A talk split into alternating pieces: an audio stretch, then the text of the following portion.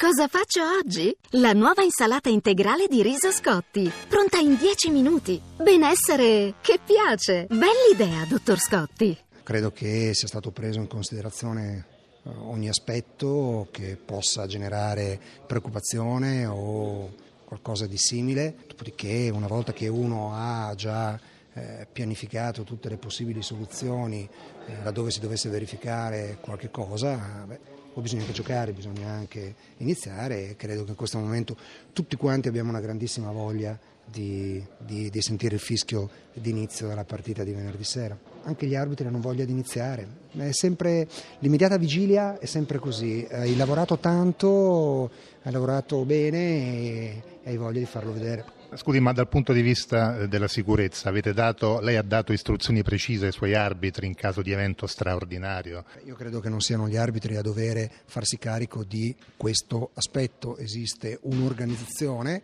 eh, l'arbitro come i giocatori sono sul terreno di gioco, ovviamente l'arbitro ha delle responsabilità, però sicuramente ogni laddove dovesse avvenire, perché noi stiamo sempre parlando di qualcosa, ma poi tutti quanti noi credo eh, speriamo fortemente che nulla accada e che sia l'Europeo 2016 eh, quella eh, grande manifestazione di gioia attorno al calcio che sono stati gli altri quattro europei che ho vissuto, due da arbitro 2000-2004, due da eh, responsabile degli arbitri parzialmente o in toto 2008-2012.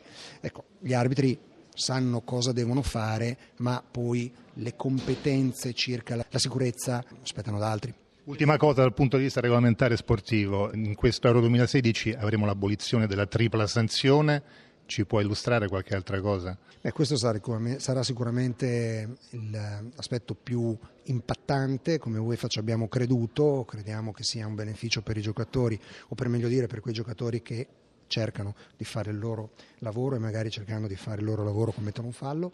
Beh, sicuramente altri due aspetti, uno secondo me ha un impatto notevole sul diciamo così, sul fair play. Oggi un giocatore che ha subito un fallo e in funzione di questo fallo, a causa di questo fallo eh, subisce un infortunio e chi lo ha commesso viene ammonito, per cui ci deve essere un'ammonizione, in questo caso non è più obbligato a lasciare il terreno di gioco lasciando la propria squadra in 10.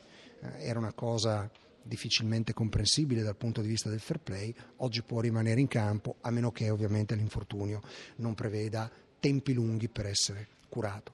Poi c'era un'obbligatorietà del fallo di mano laddove non fermi un'azione importante, anche questo cerchiamo di, di distinguere fra falli di mano banali e quelli che invece hanno impatto. Nessuno però vede l'Italia in finale, vogliamo dire quindi che sarà Rizzoli andare in finale? Sicuramente sarà uno dei 18 arbitri.